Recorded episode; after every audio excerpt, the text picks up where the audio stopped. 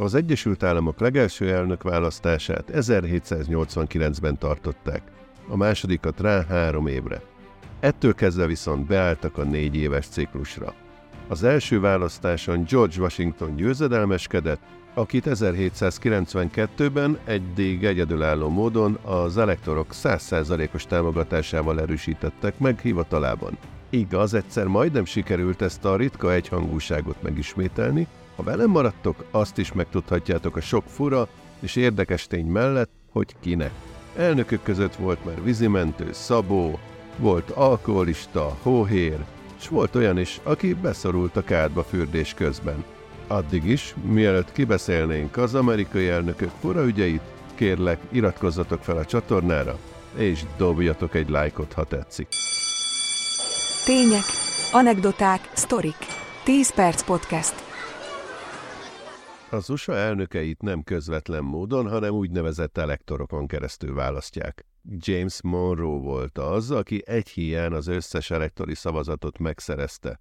Azt az egyet azért nem, mert az egyik elektor szerette volna, ha George Washington marad az egyetlen, akit valaha egyhangulag választottak elnökké. Nos, egyelőre így is lett. Andrew Jackson az Amerikai Egyesült Államok hetedik elnöke volt, hivatalát 1829 és 1837 között töltötte be. Ő volt az első, aki nem művelt, előkelő családból származott, és talán állati domárként is megállta volna a helyét. Gyakran emlegetik indián üldöző elnök jelzővel, mivel az ő elnökség alatt került sor az amerikai őslakosok sokkoló és erőszakos kitelepítésére. 50 ezer szerencsétlent indítottak el az úgynevezett könnyek útján, kitelepítve otthonukból. Ez a kikényszerített vándorlás több ezer őslakos életébe került. Jackson erőteljes egyénisége és politikai tevékenysége sok vitát keltett, és széles körű kritikát vonzott, különösen azoktól, akik az őslakos amerikaiak jogainak védelmezői voltak. Bár elismerik néhány pozitív hozzájárulását az amerikai történelemhez, például az államadóság csökkentését, az ő indián ellenes politikája sokak számára sötét folt marad az amerikai történelemben. 1845-ös temetésén több ezren vettek részt, amit a korabeli feljegyzések szerint egy furcsa közjáték tett még emlékezetesebbé.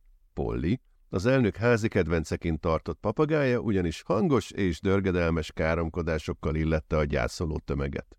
A következő elnök, akit említünk, sebánt kesztyűs kézzel az őslakosokkal vesztére. Az államok kilencedik elnöke, William Henry Harrison még kormányzóként megvesztegette a helyi indián törzsöket, hogy viszkiért adják el nekik a földjeiket. Ez érthető módon nagyon feldühítette a sóni népet, akik hadiösvényre léptek Harrisonék ellen, és rövid ideig győzedelmeskedtek. Aztán 1813-ban egy folyónál vívott csatában legyőzte a britek által támogatott harcosokat, ahol a legenda szerint Tecumseh, Sóni törzsfőnök vagy annak testvére, a halála előtt még meg is átkozta az összes jövőbeni amerikai elnököt, méghozzá azokat, akiket nullára végződő évben választanak elnökké. Jó bonyolult átok lehetett. És kit választottak először nullára végződő évben elnöknek? Hát Harrisont. Meg is halt, sőt ő lett az Egyesült Államok legrövidebb ideig hivatalban lévő elnöke, mert beiktatásakor két órán át szónokolt az esőben, ami egy ronda tüdőgyulladáshoz vezetett. Orvosai kezelése, ha végberén keresztül akarták táplálni, persze sikertelenül, emiatt elhunyt. Beteljesedett a sóni népátka.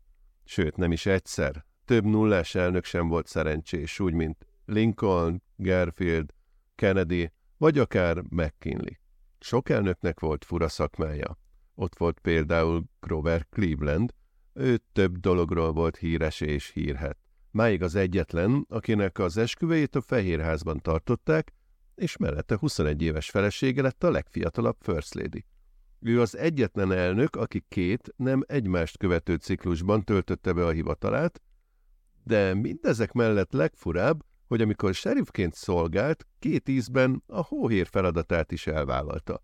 1872-ben ő hajtotta végre egy bizonyos Jack Morrissey, egy anyagyilkos gazfiszkó halálos ítéletét.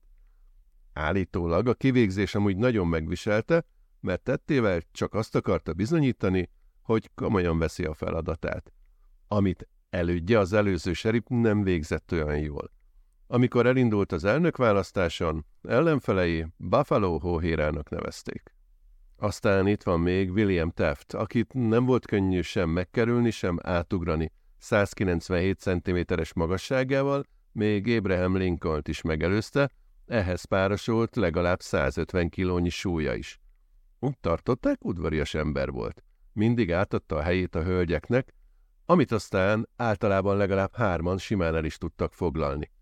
Méretéhez kapcsolódik az a történet, hogy ő volt az, aki egyszer beszorult a Fehérház fürdőkádjába, és legalább hat ember kellett ahhoz, hogy kiszabadítsák onnan. Nos, fürdőszobás történet volt több is. Például Johnson elnök arról volt híres, hogy nem szerette vesztegetni az időt, egyáltalán nem volt szégyenlős, így megkérte kollégáit, vagy akár az őt faggató újságírókat, hogy kövessék, amíg könnyített magán, és közben folytatta a beszélgetést. És ha már említettem Lincoln-t, Abraham Lincoln kiváló díjbirkózó volt elnöksége előtt. Állítólag 300 körüli meccset nyert meg, és csak egyetlen dokumentált veresége volt. Egy bizonyos Hank Thompson büszkélkedhetett ezzel. Lincoln amúgy akkora önbizalommal birkózott, hogy egyszer egy meccs után az egész közönségét kihívta, hogy győzze le, aki tudja.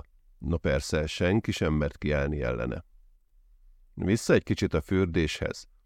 John Quincy Adams, aki apját követte az elnöki sorban, nem arról lett híres, hogy felvirágoztatta Amerikát. Sőt, etéren kevésbé volt sikeres, mint apja, hanem arról, hogy szeretett mesztelenül fürdeni. Köztudott volt róla, hogy napja indításaként reggel ötkor mindig megmárkózott a Potomac folyóvizében. Állítólag egy újságíró egyszer úgy tudta szóra bírni, hogy lenyúlta az úszkáló elnök ruháit, és csak egy interjúért adta vissza. Botrányban ugye több elnök is volt érintve az idők során, de Richard Nixon elnök és botránya annyira beleívódott a köztudatba, hogy ma már a botrány létezésére utaló gét képzőt nem csak az angol, de sok más nyelvben, például a magyarban is használják. Nixon volt az első és mindmáig az egyetlen elnök, aki a botrány következtében lemondásra kényszerült. Karrierje kezdetén viszont még tengerészgyalogos korában rávette az egyik társát, hogy tanítsa meg pókerezni. Így nyert vagy 6000 dollárt, és ezzel indította be politikai karrierjét. No, kevésbé volt sikeres játékos Harding elnök, az Egyesült Államok 29. elnöke. Douglas MacArthur tábornok első feleségével folytatott pókermeccsen vesztett. Harding felajánlotta neki, hogy játszanak úgy, csak ketten, hogy a vesztes bármit kérhet. Elég átlátszó volt az elnök szándéka, de úgy adódott, hogy a csinos kártyapartner nyert. Így az elnök hoppon maradt, ráadásul díjként a Fehérház egy drága porcelánkészletét kérte.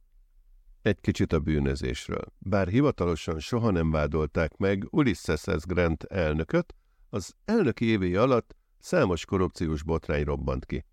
A polgárháborús tábornokból lett elnöknek, rendszerint korrupt bizalmasai miatt kellett sűrűn magyarázkodnia.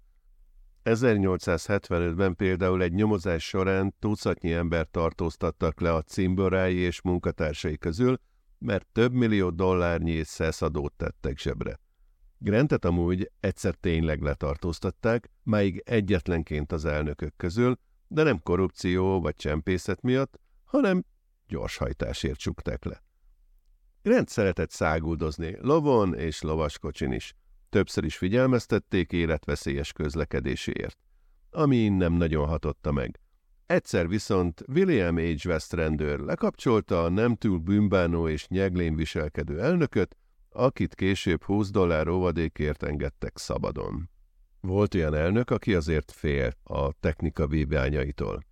Benjamin Harrison volt az, akinek mindig más kapcsolta fel a villanyt, mert azért eléggé félt az elektromosságtól. Amikor először telepítettek áramot a fehérházba, ő nem volt hajlandó megérinteni a villanykapcsolókat. Végül egy érdekesség a szinte mindenhol használt OK kifejezésről, aminek igazi eredetét homály fedi, de amihez természetesen kapcsolódik egy elnöki ügy is. A legenda szerint az okét feltehetőleg a Boston Morning Post 1839-es március 23-ai számában használtak először írásban. De országos igazi elterjesztőre Martin van Buren, aki bármennyire is úgy hangzik, nem a DJ, az Armin van Buren, hanem az első igazi amerikaiként született elnök volt. Van Buren beceneve az OK volt szülőhelye Old Kinderhook miatt. Vagyis valahogy ütősebb volt a szavaz okéra használat a kampányban, mint a hollandus név. Támogatói kedvelt szófordulata az volt, hogy ha Van Buren győz, akkor egész Amerikának oké okay lesz.